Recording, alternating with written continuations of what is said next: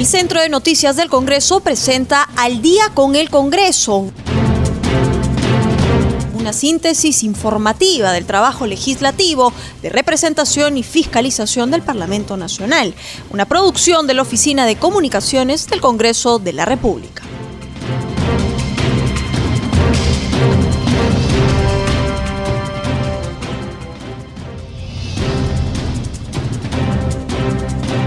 ¿Cómo están amigos? Muy buenas noches. Ya estamos en el programa Al Día con el Congreso. Los saluda Rómulo Vargas y los acompañaré en esta hora informativa con las principales noticias del Parlamento Nacional. Y antes de ir a los temas de fondo, quisiéramos hacerle recordar a nuestros oyentes vía las ondas de Radio Nacional que estamos en el día 470 del estado de emergencia por la pandemia.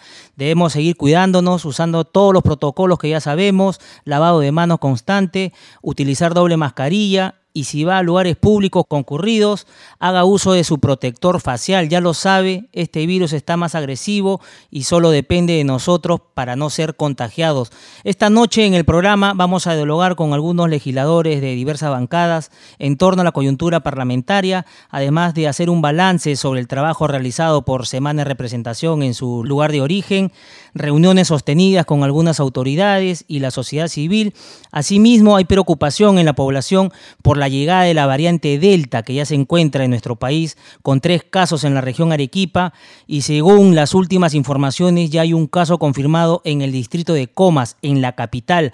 Y sobre estos temas vamos a conversar justamente con el congresista Axalón Montoya, miembro de la Comisión Especial COVID-19 e integrante de la Comisión de Salud, representante del Frente Amplio por la región Amazonas. Congresista Montoya, muy buenas noches. ¿Qué nos puede decir de estos temas? Muy buenas noches y gracias por la oportunidad. Un saludo para mi Amazonas y para todo el país. Sí, efectivamente es una, una semana bastante cargada de labores y, noticias, eh, sobre todo pues por lo difícil que está pasando nuestra hermana eh, región de Arequipa. A pesar de todos los apoyos que puede dar el Ejecutivo, siempre son insuficientes. Y, bueno, la, la pandemia aún está con nosotros, es, muy difícil para todas las regiones, mi región no es la excepción y muchos muchos lugares este, se ve que hay, hay todavía contagiados, incluso el número de muertes aún permanece casi en la misma en el mismo número. Así que es una situación difícil, sobre todo usted lo ha dicho con esta nueva variante, la variante Delta, que eh, a grosso modo, pues, en la sintomatología, lo único que produce es dolor y, y garraspera, ¿no? Y la tos es, es un poco menor, y asimismo también es un poco menor pues el, el cómo se llama la pérdida del olfato. Entonces eso puede confundir incluso con una con una un gripe común y eso lo hemos visto la, semana pasada, lo hemos conversado y puede generar pues que las personas eh, aún teniendo esa sintomatología puedan este, seguir eh, contagiando. Entonces eso es bueno conocerlo también para generar más responsabilidad en la población porque la respuesta a esta pandemia no solamente es de las autoridades, o del sector salud, sino también de la propia población.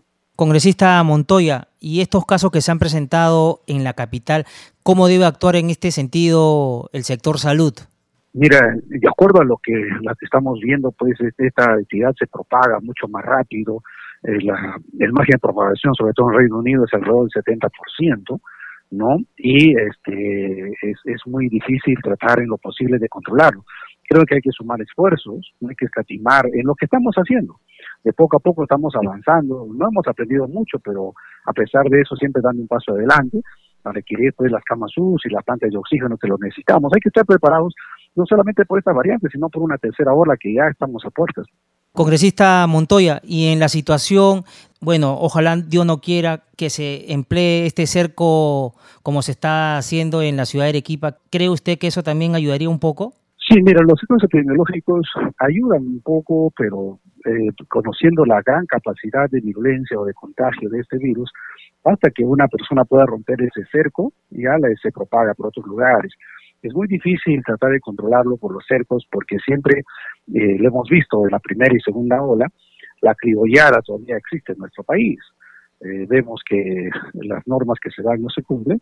Así que esto puede ayudar, pero no va a controlar. Así que eso, eso hay que tener muy presente para tomar todas las previsiones del caso. Del mismo modo, Lima, una ciudad cosmopolita con mucha población, ya tenemos un caso que a pesar que ese caso no está solo, ha tenido que estar con la familia y de ahí eh, pueden hacer una fuente de contagio y poder prepararse.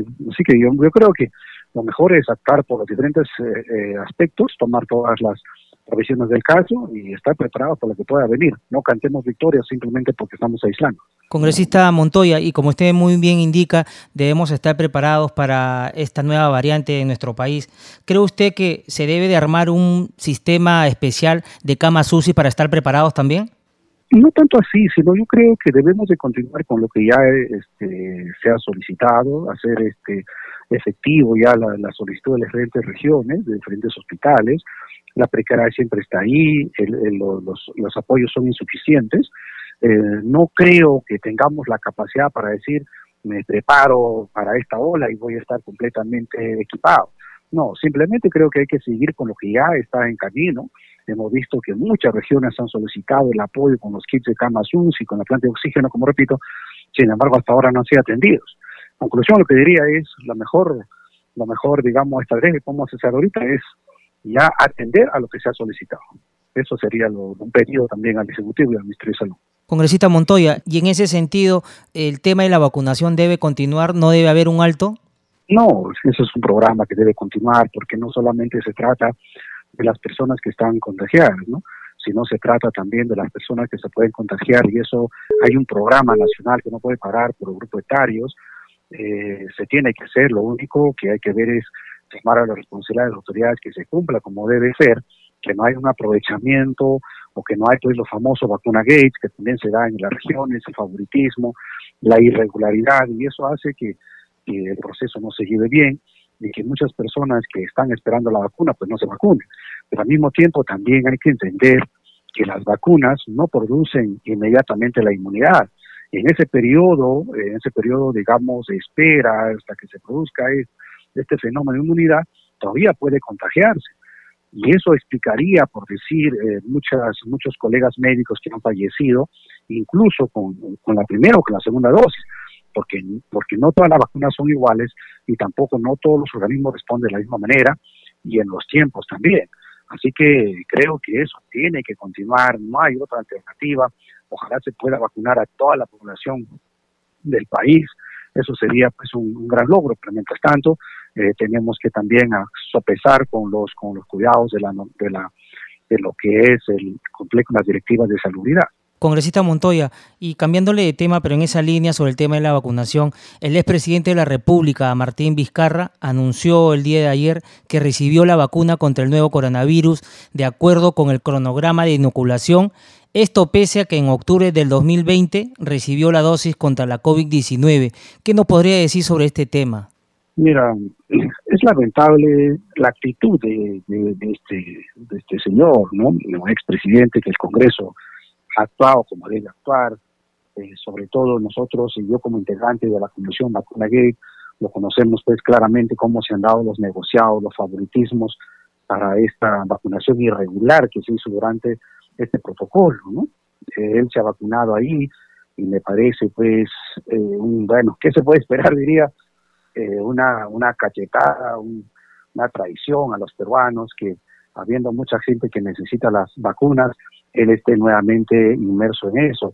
Creo que eso muestra mucho qué tipo de persona es, como que retando a las autoridades, retando a las normas, como que decir yo hago lo que quiero y qué me importa, y lo demás. Creo que eso ha sido la actitud desde siempre, que ahora lo vemos aflorar. Es una situación de persona que es completamente criticable y deplorable, Ojalá el Ministerio de Salud tome cartas en el asunto y pues este quizás se le retire la segunda dosis, se retire la lista, que sería lo adecuado. Esto es vergonzoso, ¿no? Es vergonzoso lo que está pasando. ¿Qué más podemos decir un personaje que en verdad ha disolucionado a todo el mundo?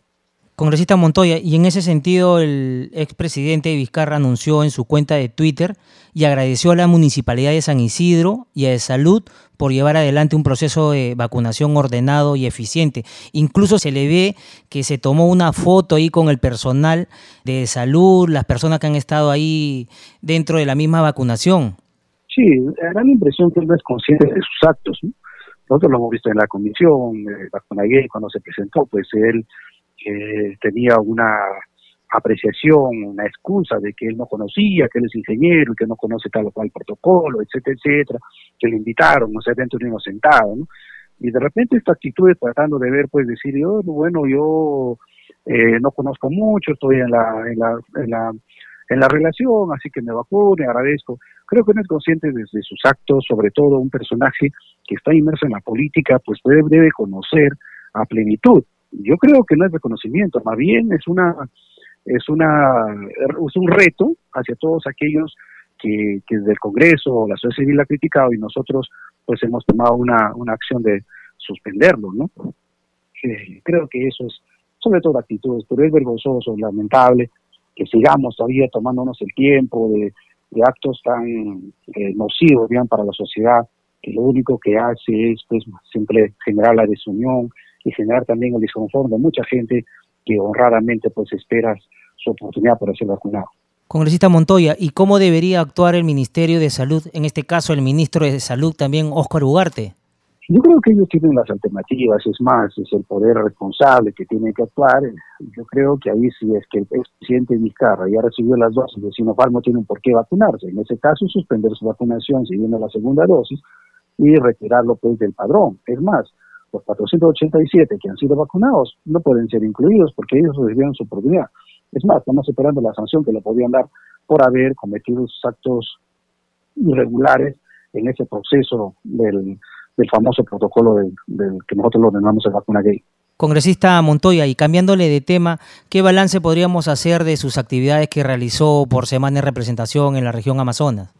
Sí, mira, es bastante interesante cuando uno recorre los pueblos, pero a veces, eh, por decir yo, tengo un, estilo muy especial que voy de un lugar a otro, como dicen, donde me da la noche, me da la mañana. Pues me voy a conversar con los señores alcaldes, conocer sus inquietudes, en esta oportunidad de semana de representación he ido a algunos centros de salud que lastimosamente, pues por decir, estuve en un distrito eh, de Lope Cancha donde no hay un balón de oxígeno. Y estuve también en, por decir, en San Miguel del Mango, que es un anexo, por decir un ejemplo, la región que tiene un balón pero no tiene manómetro, ¿no? Y esas cosas, pues, este, no permiten avanzar. O sea, ahorita a la pandemia necesitamos el oxígeno, necesitamos eh, que funcionen como debe ser, sin embargo no existe ese, no existe ese, bien, ese servicio, las eh, personal de salud eficiente, mucha calidad de recursos humanos, infraestructura ni hablar, ¿no? Y eso se repite en todas las regiones, y mi región no es la excepción, sin hacer un cuadro estadístico con una apreciación nada más, el 90% de los centros de salud están completamente deteriorados, con paredes deterioradas, con goteras, camillas desde hace 30 años oxidadas, etcétera, etcétera. Servicios higiénicos que no funcionan por mucho tiempo. ¿Cómo una institución, un, centro de salud o un puesto de salud va a estar pues sin, esas situaciones? Sin embargo, también en este recorrido eh, logramos pues apreciar eh, las obras que se vienen realizando, sobre todo en Reactiva Perú, de mejoramiento de vías, que es un desastre también. Eh, ya nos hemos cansado de esa documentación con la Contraloría, ponen un material que no sirve, que es barro, tierra, y acá, disculpe que, tome el término, acá en nuestra región lo han, lo han denominado como empeoramiento, porque eso no tiene nada que ver de, mejoramiento, porque es un peligro por los barros que va yendo, y eso se repite en las, en las, en muchos lugares, porque lastimosamente pues con esta tercialización o con esta subcontrata le dan a, empresas que son de maletín, que no tienen ni una carretilla, eso es criticable. Nosotros tenemos que fiscalizar por todos lados, pero en verdad que nuestro tiempo ya es insuficiente. Pero sí también algo agradable que he visto en mi semana de representación es que he recorrido a, varios lugares donde he tenido contacto con Trabaja Perú, un programa del Ministerio de Trabajo que está apoyando a, a los pueblos más pequeños, sobre todo dándole trabajo a las mujeres, algunas personas con discapacidades, ¿no? Eh, y en ese caso, pues, este, eh, eh, vemos que, por decir, en la región están dando algunos distritos de Luya, de acá de Chachapoya, se están dando la oportunidad de hacer algunas caminatas, algunas escaleras, algunos, mejorar algunos caminos, perdón, con algunas escaleras hacia las cataratas, hacia los ríos, hacia los valles. Y eso es sumamente interesante porque abre las puertas para también mejorar el acceso y motivar al turismo regional o al turismo nacional. Eh, he visto que en muchos este, lugares están dando valor, están tomando valor por este programa de Trabaja Perú y en varios lugares, así que si me permiten por su intermedio un saludo muy grande pues al, ministro de Trabajo y ojalá que nos siga apoyando a mi región Amazonas. Eh, pero bueno, lo demás, en los casos de COVID aún seguimos todavía con una cifra muy elevada, Amazonas está en, el, en, el, extremo, catalogado en extremo, aún estamos esperando las plantas de oxígeno, las camas UCI y los dos CAT que nos había recibido tanto el presidente de la República como el ministro de, Salud. Bueno, pero eh, siempre estamos avanzando, creo yo, que nuestro compromiso con la región va a ser estar en diferentes pueblos, y tratar en posible llevar la voz. Ojalá en algún momento nos escuchen, por lo menos dejarlos agendados los requerimientos que nos hacen llegar, porque ya pues estamos en un periodo corto que ya vamos a dejar este, esta labor de congresar. Congresista Montoya, en ese sentido, ha tenido la ocasión de visitar a los pueblos indígenas, ya que ellos todavía están un poquito reacios en, en el tema de la vacunación, ¿no? Sí, hemos estado por ahí y, justamente estos días eh, también termina mi semana de representación que yo los prolongo. Eh, estamos en, en IMASA, vamos a conversar con los, con los nativos y ver cómo está esta, esta situación de las vacunas, pero obviamente conversando con las autoridades, con algunos APUS, ya ellos están encaminados en, eso. Al final es un programa que se tiene que cumplir, no podemos discriminar y tampoco podemos hacer una acción desigual. Ellos, eh, cuando he conversado, pues este, creen mucho en su medicina natural, lo cual es una alternativa también para el COVID. Hay menos contagiados que antes. Eso significa que las cosas no se están haciendo tan mal como a veces uno se imagina y, a veces pecamos en el pesimismo. Hay un compromiso y hay que cumplirlo. Perfecto, congresista Montoya, muchísimas gracias por haber estado con nosotros en el programa. Sé que está con destino a la ciudad de Jaén, donde va a realizar otras actividades. Ya estaremos en comunicación más adelante con el programa. Muy buenas noches. muchas gracias, muy buenas noches, bendiciones a cuidarse.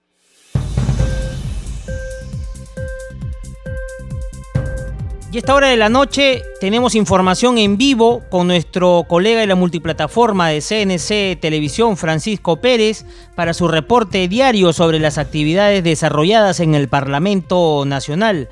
¿Cómo estás, Francisco? Muy buenas noches, te escuchamos. ¿Qué tal, Rómulo? ¿Cómo estás? Muy buenas noches. Buenas noches, amigos, amigas, oyentes del día con el Congreso. Eh, a ver, informarles que hoy, 28 de junio del año 2021, han habido varias cosas, varios temas que se han estado tratando. Eh, varias comisiones han estado sesionando, pero eh, también ha sesionado la Junta de Portavoces, que finalmente eh, ha acordado ya cómo va a ser la agenda para las próximas sesiones del Pleno del Congreso de la República. Recordemos que el congresista Rolando Ruiz, presidente de la comisión que evaluó a los integrantes candidatos para el Tribunal Constitucional, señaló que para el día 30 de junio se estaría presentando el listado de los 17 clasificados para la votación final que se realizará en el Congreso de la República. El mismo 30 de junio también estaría por verse una eh, moción de orden eh, en la cual se busca censurar a la mesa directiva del Congreso, un tema que ha generado también polémica y que ha generado pronunciamiento también de diversos congresistas y representantes de diversas bancadas. Se ha citado ya para las tres sesiones, el miércoles 30, el jueves 1 y el viernes 2 de julio, para las 9 de la mañana a las tres sesiones del Pleno del Congreso de la República, tal como consta en las citaciones ya publicadas en la web del Congreso y que cuentan con la firma del oficial mayor del Congreso de la República. Otro tema, Rómulo, amigos, amigas oyentes, ha estado en la subcomisión de acusaciones constitucionales que finalmente le dio pase a la denuncia constitucional contra el excontralor Edgar Alarcón, a quien se le acusa por la presunta comisión del delito contra la administración pública en la modalidad de peculado doloso por apropiación agravada. Esta es una denuncia adicional a la que se aprobó la semana pasada por la cual se recomienda la inhabilitación también del excongresista Edgar Alarcón. Este informe será presentado a la comisión permanente donde se estará resolviendo también el futuro del mismo para luego ser pasado al Pleno del Congreso si es que se aprueba en la comisión permanente esta acusación. Eh, la denuncia estuvo sustentada por el congresista Franco Salinas de la bancada de Acción Popular, quien eh, relató los hechos por los cuales se le acusan al eh, ex contralor general de la República. 35 recibos por honorarios cancelados con fondos provenientes de la caja chica de la Contraloría eh, es lo que eh, se ha señalado en uno de los casos. El monto de estos recibos por honorarios asciende a 32.417 soles y se sustentaron con la finalidad de pagar servicios ficticios o simulados realizados eh, supuestamente a favor de la Contraloría. Y el segundo caso por el cual se denuncia al Contralor tiene que ver con eh, el pago eh, de 15 recibos por honorarios ascendientes a 48.704 soles por servicios que también fueron ficticios o simulados y que se obtuvieron recursos de la caja directamente, de los recursos directamente recaudados, mejor dicho, por la Contraloría General de la República. Se presume que el monto total asciende a 81.121.73 soles, lo cual configura pues este delito de peculado. Señaló el congresista Salinas en su informe que los pagos efectuados con relación a los recibos por honorarios habrían sido realizados de manera indebida, pues se trataría de servicios ficticios o simulados originados con la conformidad del servicio otorgada por el denunciado Edgar Arnold Alarcón Tejada con la colaboración de diversos funcionarios. Vamos a ver entonces en qué termina esta situación, esta denuncia que había sido presentada por la fiscal de la Nación y en caso se apruebe en la comisión permanente pasa al Pleno del Congreso, con lo cual quedaría nuevamente en manos de la Fiscalía el ex contralor Edgar Alarcón. Lo que ha generado también eh, polémica ha sido este, esta fotografía que publicó en la víspera el expresidente de la República, Martín Vizcarra, en donde señala en su cuenta de Twitter que había recibido la primera dosis de la vacuna Pfizer. Recordemos que el expresidente Martín Vizcarra se inoculó eh, dos vacunas de la marca Sinopharm, o lo que decía él, candidata a vacuna durante el escándalo del Vacuna Gate, lo cual ha generado, entre otras cosas, que por ejemplo el congresista Dieter Columbus de Fuerza Popular presente una misiva a la presidencia del Consejo de Ministros para que explique por qué Martín Vizcarra está en el padrón de vacunas a pesar de haber recibido ya vacunas anteriormente. Al respecto, los congresistas Leonardo Inga, eh, presidente de la Comisión Especial COVID-19, y Omar Merino, presidente de la Comisión de Salud, han expresado también su indignación ante esta situación. En declaraciones a un medio local, Leonardo Inga ha señalado que es indignante conocer que el señor Vizcarra haya recibido una tercera dosis de vacuna cuando millones de peruanos aún no reciben ni siquiera la primera. Es irónico que la persona que no quiso traer la vacuna Pfizer en diciembre pasado, prefiriendo esperar la vacuna china, hoy corra a ponerse una vacuna de esta marca, señaló el congresista Leonardo Inga. Por su parte, el parlamentario Marmerino sostuvo que los responsables de la vacunación de Martín Vizcarra merecen una sanción ejemplar, por lo cual eh, diversos congresistas también están recolectando firmas para convocar a la Premier Violeta Bermúdez y al ministro de Salud Oscar Ugarte con la intención de interpelarlos para eh, que brinden explicaciones también respecto a esta situación. Y el ministro Oscar Ugarte también había señalado esta mañana en declaraciones a la prensa que se va a ordenar el retiro del padrón de vacunados al señor Martín Vizcarra Cornejo por las razones que ya todos conocemos. En otro ámbito de la información, la Comisión de la Mujer realizó una sesión descentralizada desde Puno, en donde recibieron eh, las denuncias de las autoridades del centro poblado de la Rinconada, quienes señalan que hay un abandono de las instituciones estatales frente a los casos de violencia contra las mujeres e integrantes del grupo familiar y la trata de personas. La presidenta de esta comisión, Carolina Lizárraga, estuvo en la provincia de Lampa, en la región Puno, desde donde realizó esta audiencia pública descentralizada en la cual el defensor de la, el representante de la Defensoría de, Municipal del Niño y Adolescente de la Municipalidad Distrital de Ananea, Elvis Mamani Flores, manifestó que el Centro de Emergencia Mujer fue clausurado, lo que ocasionó un mayor registro de casos de violencia a la mujer en los últimos años es parte de lo que se ha eh, declarado en esta audiencia, en la cual la congresista Jessica Paza solicitó también a través de la comisión que se envíe un documento al Ministerio de la Mujer para que informe el detalle del cierre de, esta, eh, de este centro de emergencia mujer. La Comisión de Cultura también insistió esta mañana en la propuesta que regula el tema del depósito legal en la Biblioteca Nacional del Perú. Recordemos que este proyecto de ley fue observado por el Ejecutivo y la Comisión de Cultura aprobó por unanimidad la insistencia eh, de esta autógrafa que regula el depósito legal en la Biblioteca Nacional del Perú. Las observaciones no cuentan con respaldo, afirmó el presidente de este grupo de trabajo, el congresista Alcides Raime Marín, quien expuso los argumentos del dictamen en insistencia. Esta norma está ligada a su objeto, que es regular la obligación del depósito legal en la Biblioteca Nacional, así como establecer procedimientos para su cumplimiento en el territorio nacional. Por lo tanto, las observaciones carecen de fundamento y no vulneran ninguno de los principios que rigen las contrataciones establecidas en la Ley de Contrataciones del Estado ni la de simplificación administrativa, señaló el congresista Raime Marín. Es la información que tenemos, Rómulo, por el momento. Estaremos el miércoles pendiente pues, de lo que se acuerde en la sesión en la primera sesión del Pleno del Congreso, donde se estarían viendo, entre otros temas, la elección de los magistrados del Tribunal Constitucional y seguramente también esta moción de orden que eh, se presentó para eh, pedir la censura de la mesa directiva del Congreso. Volvemos contigo, Rómulo, para mayor información. Gracias, Francisco, por tu información. Ya volvemos el día de mañana. Y nos vamos a un corte comercial y ya retornamos con más. Estaremos en la línea telefónica con el congresista Jorge Pérez. Ya volvemos.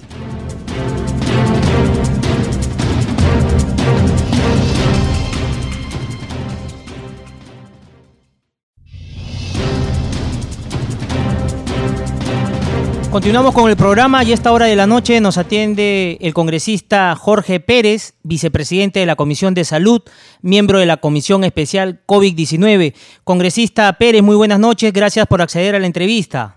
Eh, muy buenas noches, eh, mi querido Rómulo. Bueno, estamos acá justamente viendo el desastre de lo que está ocasionando la pandemia en el Perú y en el mundo y pensamos que las cosas ya se estaban calmando, pero al parecer eh, queda sombrío y creo que esto era anticipado por la Organización Mundial de la Salud cuando nos dijo de que esta pandemia por lo menos va a quedarse dos años y medio. Así es que los que no estamos a la altura y los que no hemos hecho absolutamente nada por el tema de la salud, creo que mañana vamos a tener la, la, la imperiosa necesidad de pasar por la muerte o en todo caso mirar a nuestros familiares que van en este sentido, porque la verdad, en el Perú se ha minimizado el tema de la salud y con pruebas concretas del 17% del Producto Bruto Interno utilizado para el problema de la pandemia, solamente 0.9% se ha invertido en el tema de salud. Y creemos que la solución son las vacunas y ya vemos variantes como la variante Delta que está ingresando, incluso en Lambayeque, en mi región, han fallecido dos médicos. Eso realmente, esto es catastrófico, considerando de que algunos de esos médicos ya tenían las vacunas completas. Esto realmente pinta sombrío la situación y obviamente si es que no entienden el tema de la salud, yo creo que es necesario cuanto antes. Estamos en una crisis sanitaria tremenda donde no se está priorizando justamente el tema de las brechas en salud y eso es lo que la factura que estamos pagando en la actualidad. Congresista Pérez, y hay preocupación en la población por la llegada de la variante Delta que ya se encuentra en nuestro país con tres casos en la región Arequipa y según las informaciones ya se ha presentado un caso confirmado en el distrito de Comas, en Lima. Definitivamente, y eso representa, por si acaso, el registro del Ministerio de Salud hay muchas personas que mueren y a ninguno de esas personas que mueren por COVID les están haciendo algún, algún seguimiento estandarizado para poder evaluar qué cepa es o qué variante es o qué modificaciones genómicas eh, eh, eh, existen en ese, en ese virus que ha matado a la persona. Por lo tanto, yo creo que esa es una subvaloración y lo que falta, lo que pasa es que siempre, lamentablemente, el Estado y el gobierno de manera específica ha minimizado los grandes problemas que viven ahora nuestros hermanos peruanos en general, con la tasa de letalidad más alta de América Latina. Me atrevo a decirlo y a reafirmarlo, porque acá en el Perú, de cada 100 personas enfermas, 14 mueren, mientras que en América Latina el ratio, el promedio, es de 2%, significa que cada 100 personas dos mueren.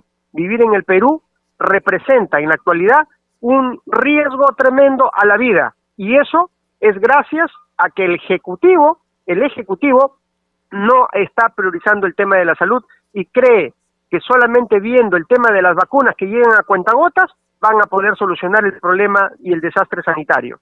Congresista Pérez, en ese sentido, ¿usted qué le recomendaría a la población para que adopte medidas más severas en cuanto al tema de los protocolos? El, el, gran problema de la salubridad y el tema de la salud de la pandemia tiene dos partes fundamentales. La primera es la parte médica, que es la que hemos tocado ahorita en la introducción de esta conversación, Rómulo. La segunda, y creo que es la más importante, es la social. Y en la parte social, definitivamente, si es que la población no está a la altura del conocimiento, no entiende la verdadera magnitud del problema, definitivamente vamos a tener mucha gente que muere. ¿Y muere por quién? Por la irresponsabilidad de muchas personas que de repente su cuerpo no va a hacer la enfermedad del SARS, pero va a llevar el virus a la casa y va a matar a sus abuelos, a las personas con diabetes, las personas hipertensas o con algún comorbilidad. Y eso es lo que hemos visto en las familias. Un jovencito yéndose a la discoteca, yéndose por acá, por allá, saliendo de un día para otro y no pasa absolutamente nada, yéndose a tomar con los amigos, a la fuera, fuera de las pichanguitas, como si no pasara nada. Ese señor, ese joven, esa señorita, esa joven, agarra, se va a su casa, toma el cafecito de la misma taza, coge la comidita con la misma cuchara, abraza, besa a sus padres y se inoculan de manera, in, eh, de manera directa, concreta, el tema del virus. De repente en esa persona no hizo la enfermedad, pero de manera inmediata, en menos de siete días, tienes a un nuevo enfermo provocado por la COVID-19. Esas personas que no tienen cómo defender porque su sistema inmunológico está alicaído, porque el problema de enfermedades concomitantes como la diabetes, la hipertensión, la obesidad, enfermedades de repente que están un poco ahí atacando el organismo, hacen obviamente mucho más factible de que este virus desarrolle la enfermedad del síndrome respiratorio agudo severo, lesione el pulmonar de una manera agresiva, lleves a ese paciente a un hospital, en el hospital no hay cama UCI, en el hospital no hay, no hay oxígeno, los tratamientos médicos prácticamente son eh, prácticamente ya innecesarios y el paciente en menos de 24 horas ya está falleciendo. Gente que estaba tranquilo, conversando, viendo, no tuvo nada que ver, esa persona sí se aisló, tomó su, eh, tomaba sus medios de, de contingencia, pero un irresponsable en la familia hizo la gana que se les dio. Y no se dan cuenta que después mirando por debajito se ponen a llorar y dice yo la fregué, disculpa la palabra Rómulo, pero es momento de decir las cosas, ya la malogré, ya la fregué, mi papá, mi tío, mi hermana, mi, mi sobrino, mi, mi lo que fuese, ya falleció, ¿por quién? Por mi culpa. Pero tenemos que estar realmente viendo que muera nuestra gente para tomar acciones al respecto. De ahí viene la conciencia social, Rómulo. De ahí viene algo que es fundamental en un país, el rescatar la sociedad, rescatar justamente a los ciudadanos. Y acá lo que tenemos es mucho individuo, mucha gente que piensa mezquinamente y que cree que él es el que vive o ella es la que vive sola en este mundo y no le va a ocasionar problema a, nadie y que ella hace lo que quiere y que él hace lo que quiere. Y eso realmente toca así de una manera enfática el problema del incremento del contagio. Y no sabes al final si ese contagio lo vas a hacer mediante esta esta famosa este variante delta que estoy seguro este mi querido Rómulo no es la única variante letal una variante agresiva. Hay muchas otras variantes se han identificado a nivel mundial más de 14 mutaciones ya en el virus 14 mutaciones algunas de ellas casi la mayoría a nivel de la espiga de la espícula que es el que justamente ingresa a la célula mediante nuestro aceptor que es eh, la, enzima convertidora de angiotensina 2. Entonces te digo, Rómulo, las cosas no están claras en ese sentido, no bajemos la guardia, el lavado de manos, el cubrirnos la mascarilla, el no asistir a reuniones innecesarias en este momento es preponderante para salvar la vida, para salvar la, la salud de nuestra gente, Rómulo. Ese es el pedido que le hago a la población en general. Congresista Pérez, bueno, nuestros oyentes nos están escuchando, están tomando apunte de lo que usted nos está indicando. Y en ese sentido, congresista Pérez, ¿cómo debería actuar? ¿Qué recomendaciones usted le daría al gobierno en esta tercera ola con la variante Delta, que es más agresiva? Mira, primero que nada, yo creo que hay varios puntos que conversar con, con, con el presidente de la República, con el que se va y con el que viene. Principalmente tenemos que enfatizar el sistema de cierre de brechas de salud. No es posible que la gente se siga muriendo por falta de. De ahí viene justamente para todos los entendidos en economía, hacen estudios. Ellos dicen, señor, yo tengo tanto dinero, pero voy a tener que hacer un costo eficiencia para poder invertir en, en, un tema específico. El tema de la salud, Rómulo, y esto no va de repente para todo el público, pero sí para los decisores, porque entiendo que en este momento están escuchando también autoridades. Señores, por favor, hagan un estudio básico que en economía se llama el costo oportunidad. La gente se muere porque no tiene oportunidad de poder acceder al tema de la salud. Y ahí, si tú engranas este sistema de costo oportunidad a una inversión real de salud y haces un trabajo de ensanchamiento de base tributaria, considerando como hito fundamental el tema del aseguramiento en salud para las personas que trabajan, que, que se esfuerzan, que son informales, que son gente que vive el día a día y le dice, señor, necesito que usted sea formal. Y para que usted sea formal, lo primero que voy a hacer con usted es que le voy a dar seguro de salud, señor. Y ahora hay maneras de poder hacerlo con la boleta electrónica, la factura electrónica. Ensanchas la base tributaria, comienzas a, tener más dinero, pero sobre todo vas dándole dinero a algo que se va a volver insostenible después. Ya no hay forma de financiar más sistemas de salud, solamente arraigados al gasto del, del Estado. El dinero que tú recaudas es el dinero que lo inviertes, pero una manera de poder fortalecer y ensanchar la base tributaria para que se reactive la economía de una manera formal, porque esta es la gran oportunidad, Rómulo. Esta es la gran oportunidad que todos los decisores en el Ministerio de Economía y Finanzas, todos los ministerios, los más de, los más de 18 ministerios, tienen que concentrarse y enfocar en que esto no es un problema, más bien es una gran oportunidad de poder, por lo menos, por lo menos, Rómulo, comenzar a trabajar el tema de la formalización. La formalización nos trae consigo mucho desarrollo. Con eso vamos a eliminar muchos problemas económicos. Vamos a eliminar a los rateros, a los delincuentes, a esa gente que siempre se lleva la plata de una, de, una, de una mala forma. ¿Por qué? Porque cuando tú haces a una persona formal, comienzas a tributar. Y cuando comienzas a tributar a cambio de que tú le des salud, educación, este, formalidad, y plan de desarrollo, no para mañana, sino para pasado. ¿Qué significa eso? Que esa gente, si mañana producto de la COVID-19 se muere, su familia no se quede en el desamparo porque fueron formales, porque hay un seguro y su, y su madre, su hijo o su esposa se quedan con un seguro de por vida. Esa es la manera más correcta de invertir el dinero del Perú, Rómulo. Peruanos, amigos. Pero ¿qué hace el Ejecutivo al respecto de eso? Absolutamente nada.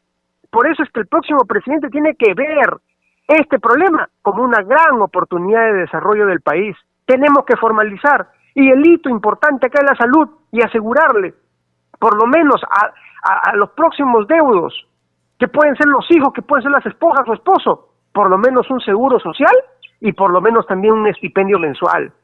Entonces tú dime a todas las personas que nos están escuchando en este momento, tú que eres un informal, que vives del día a día llevando sus 80, 100 soles diarios, trabajando desde las 6 de la mañana hasta las 10 de la noche, ¿no te gustaría que producto de la formalidad tú tengas acceso al crédito, tengas acceso a la salud y tengas por lo menos asegurada a tu familia si es que te pasa algo? La pregunta es que te llamen en este momento, señor.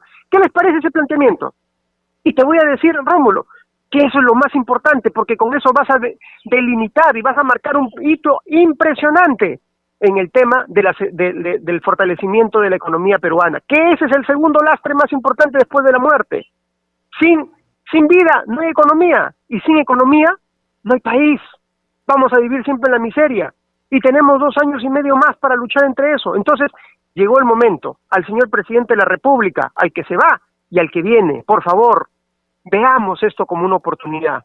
No todo está perdido. Así es, congresista Pérez, como usted muy bien indica, gran tarea del nuevo presidente o presidenta que ingrese en esta nueva etapa y esté gobernando en bien de lo, del pueblo que lo necesita y que esta pandemia también sea llevada a la par con ideas claras y también proyectos y que el Ministerio de Salud también ponga más coto para que la población no se sienta desamparada. Muchísimas gracias, congresista Pérez, por haber estado con nosotros. Grandes ideas que nos ha dejado ahí sobre el tintero y podemos también seguir más adelante conversando con usted. Muchísimas gracias. Muchísimas gracias. Dios se bendiga, Rómulo. Dios se bendiga a todos, cada uno de ustedes. Congreso en redes. Ahora damos paso a nuestro segmento Congreso en redes. En la línea telefónica estamos en comunicación con nuestra colega de la multiplataforma del Centro de Noticias del Congreso, Estefanía Osorio, para que nos cuente las actividades de los congresistas en las redes sociales. ¿Cómo estás, Estefanía? Muy buenas noches, te escuchamos. Muy buenas noches, Rómulo. Un gusto saludarte y empezamos la semana con nuestra secuencia Congreso en redes. Un saludo especial también a todos los oyentes que nos escuchan desde sus hogares a través de Congreso Radio y las regiones de todo el país que nos sintonizan a esta hora. Vamos a comenzar con algunas publicaciones de los congresistas de la República y todo lo que está aconteciendo en el Parlamento Nacional. Empezamos la secuencia con el congresista Carlos Pérez Ochoa, presidente de la Comisión Especial de Acusaciones Constitucionales, quien da a conocer que por unanimidad se aprobó el informe final de la denuncia constitucional 372, que concluye acusar al excontralor Edgar Alarcón por presunto peculado doloso por apropiación agravada tipificado en el artículo 387 del Código Penal. Continuamos con más noticias también desde las redes. La congresista Mónica Saavedra de Acción Popular manifiesta su indignación porque el investigado Martín Vizcarra se haya vuelto a vacunar contra la COVID-19 sin importarle que le haya quitado la dosis a un peruano.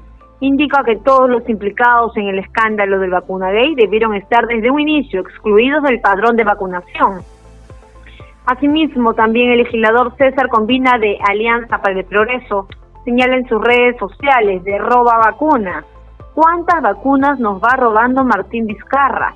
Él ya tenía dosis completa de Sinopharm y ahora se pone la Pfizer. Esperamos que el Ministerio de Salud y de Salud expliquen de inmediato esta situación. Y continuamos con más en Congreso en redes. También por su parte, el congresista Víctor Columbus de Fuerza Popular afirma que mejor que Oscar Huarte explique cuántos del vacuna gay ya recibieron las dos dosis de Pfizer, como César Vizcarra y otros. Señala de qué sirve que ahora nos floreen con eso de excluirlos del padrón si ya recibieron las cuatro dosis de vacuna, Sinopharm y Pfizer, solo es para la foto, indicó el congresista Gitel Columbus de Fuerza Popular. Vamos con más notas. Ahora también la parlamentaria María Teresa Céspedes del FREPAP hace un llamado urgente al presidente Sagasti, a quien le solicita que el Ministerio de Salud realice un cerco epidemiológico y toma de pruebas antígenas en comas por los 19 casos de la variante Delta en ese distrito. Evitemos que sea que esa cepa aumente en nuestro país. Vamos con más informaciones también. La parlamentaria María Teresa Cabrera Vega de Podemos Perú brinda sus más sinceras felicitaciones y deseos de éxitos en su gestión a la doctora Jerry Ramón Ruffner, al haber sido elegida como la primera rectora de la Universidad Mayor de San Marcos, siendo la primera mujer en asumir este cargo en los 470 años de historia de la decana de América. Felicitaciones para la doctora Jerry Ramón Ruffner. Como última noticia, la congresista Jessica Pata de UPP señala que visitó a sus hermanos de los Guapululos de Lampa. Indica que esta danza es un carnaval que se celebra en el ámbito rural del distrito de Lampa, departamento de Puno. Afirma que es una tradición que forma parte del trato respetuoso y agradecido que la gente del Ande tiende con la naturaleza. Y bueno, Rómulo, esto fue nuestro segmento Congreso en Redes. Hemos llegado al final de nuestro segmento, pero no se olviden de seguirnos a través de las redes sociales. Ahí se pueden mantener informados de todo lo que acontece, de todas las eh, noticias de los parlamentarios. Conmigo será hasta la próxima. Adelante contigo, Rómulo. Gracias, Estefanía. Nos reencontramos mañana con más informaciones desde las redes. Buenas noches. Seguimos con el programa y a esta hora de la noche nos atiende el congresista Napoleón Puño, integrante de la bancada de APP por la región Tumbes. Congresista Puño, muy buenas noches, gracias por acceder a la entrevista. Buenas noches, buenas noches y muchas gracias por el enlace. Estoy a su disposición para cualquier coordinación. Muy amable, congresista Puño. Quisiéramos preguntarle en torno a la preocupación que hay en la población por la llegada de la variante Delta, que ya se encuentra en nuestro país con tres casos en la región Arequipa y según las informaciones ya hay un caso confirmado en el distrito de Comas, en la capital. Congresista Puño, ¿qué nos podría decir? ¿Cómo está la región Tumbes? Mire, en primer lugar yo quiero dirigirme a la población que tenemos que extremar nuestras medidas de seguridad de prevención que ya estamos acostumbrados ya más de un año, año y medio, que tenemos que usar nuestras mascarillas, ahora doble mascarilla, eh, nuestro lavado frecuente de manos y el distanciamiento social y por favor no hacer ni reuniones familiares. Ya está comprobado pues en la ciudad de Arequipa tres casos de esta variante Delta que es una variante pues de preocupación, que recién indudablemente la OMS ahora el mes de mayo recién ha indicado que es una variable que hay que tenerla en cuenta en el mundo. y ya está entrando a nuestro país. Tenemos tres casos detectados en Arequipa y un caso en Lima. Y tengo que yo dar la noticia seguramente a nivel nacional, porque en esta semana de representación que hemos estado en Tumbes, se ha detectado un posible caso de un chofer que ha venido de Arequipa con cebolla y se ha detectado en nuestra región de Tumbes. Esta persona está este, hospitalizado y con, cuidados especiales en el, en el hospital del Seguro Social de Tumbes y además se le está haciendo todo el rastreo que ha tenido y hay 19 personas casi ya han tenido contacto con esta persona. Estamos pues a la espera de la, de la noticia porque la, la, digamos, la muestra se ha enviado al Instituto Nacional de Salud de Lima para ver si este caso es, este, es el que se ha presentado en Tumbes. Pero es lamentable decirles porque en Tumbes tenemos una frontera que hay mucho contrabando de cebolla y toda la cebolla casi viene de Arequipa y de Ica. Por eso es que tenemos que tener todos los cuidados en nuestra frontera de Tumbes. Y yo hago una vez, una, una vez más, la recomendación pues a toda la población del Perú que si se detecta un caso de este tipo, inmediatamente las autoridades tienen que hacer los cercos epidemiológicos correspondientes y las personas realmente que son detectadas tener mucho cuidado porque esta es una variante que tiene un poder de contagio muy alto y sin embargo pues este muchas veces nosotros seguimos haciendo reuniones familiares hay que evitar todo tipo de contacto con esta variante de eh, Delta, que ya prácticamente la tenemos en el Perú, amigo. Congresista Puño, ¿y cómo está actuando la autoridad de salud local y regional en estos momentos? Bueno, como le vuelvo a repetir, se ha detectado ya esta persona con los síntomas y se, se le tiene aislado con cuidados especiales en el hospital del Seguro de Tumbes y las autoridades han comenzado a ver todos los contactos, como le digo, hay 19 personas más o menos ya detectadas que han tenido contacto con esta persona e inmediatamente están haciendo el cerco epidemiológico correspondiente. Congresista Puño, y en torno al tema de la vacunación, ¿cómo está desarrollándose? Ya que ahora con este problema que se ha presentado con la, vista de la, la variante Delta ya en el Perú, ¿Cómo está actuando ahorita el tema de la vacunación? Mire, ya con esta variante y por lo que tenemos conocimiento, pues es que la, vacuna Pfizer es la que lo puede al menos este, detener un poco. Yo dijera que el Perú debiera importar más vacunas Pfizer para poder vacunar a toda nuestra población. En Tumbes está avanzando indudablemente de acuerdo a los cronogramas que se tienen. Ya esta semana se inicia la vacunación, según tengo entendido, para las personas de 58, 59 años y la segunda dosis para todas las personas mayores de 60, en la cual yo estoy, yo estoy incluido, pero sí está avanzando de acuerdo a los cronogramas que el MINSA ha estipulado en nuestra región de Tumbes, pero por ser una zona de frontera y turística, yo creo que se le debería dar la prioridad, así como se le pretende dar la prioridad al Cusco, porque esta es una zona de frontera muy movible. Con respecto, por ejemplo, a Tacna, es una frontera que tiene mucha movilización de extranjeros y es una frontera indudablemente que a pesar que está este, cerrada la frontera, pero tenemos mucha movilización de extranjeros, principalmente amigos venezolanos y colombianos que son los que más entran por nuestra frontera de Tumbes. Congresista Puño, ¿y qué nos podría decir sobre este tema que se ha presentado en las redes sociales? El expresidente Vizcarra sale con un grupo de, enfermeras tomándose una foto cuando ya se ha inoculado por segunda vez en esta oportunidad.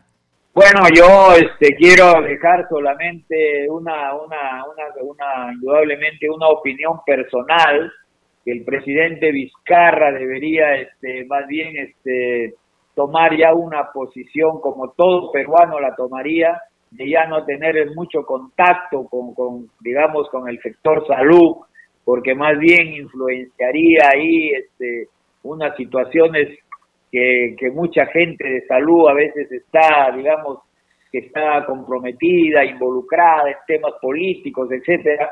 Yo mejor este, una, una recomendación personal, ¿no? Porque eh, he conocido al, al, expresidente en la ciudad de Tumbes con muchas ganas de trabajar, indudablemente, de mejor estos temas políticos, tratarlos de, de evitar, y si él, bueno, se ha vacunado por segunda vez, bueno, ya que deje las cosas como están y, y las investigaciones que se están haciendo que avancen por el, por el camino que deben seguir, ¿no?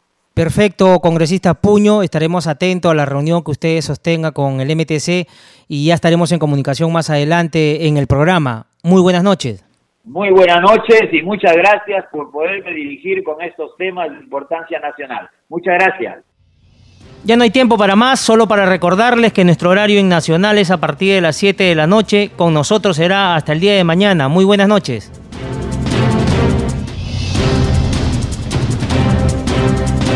El Centro de Noticias de Congreso presentó al día con el Congreso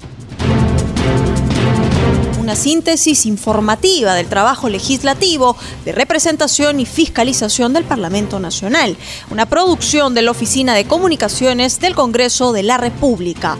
Los invitamos a visitar nuestras redes sociales y sitio web www.congreso.gov.pe.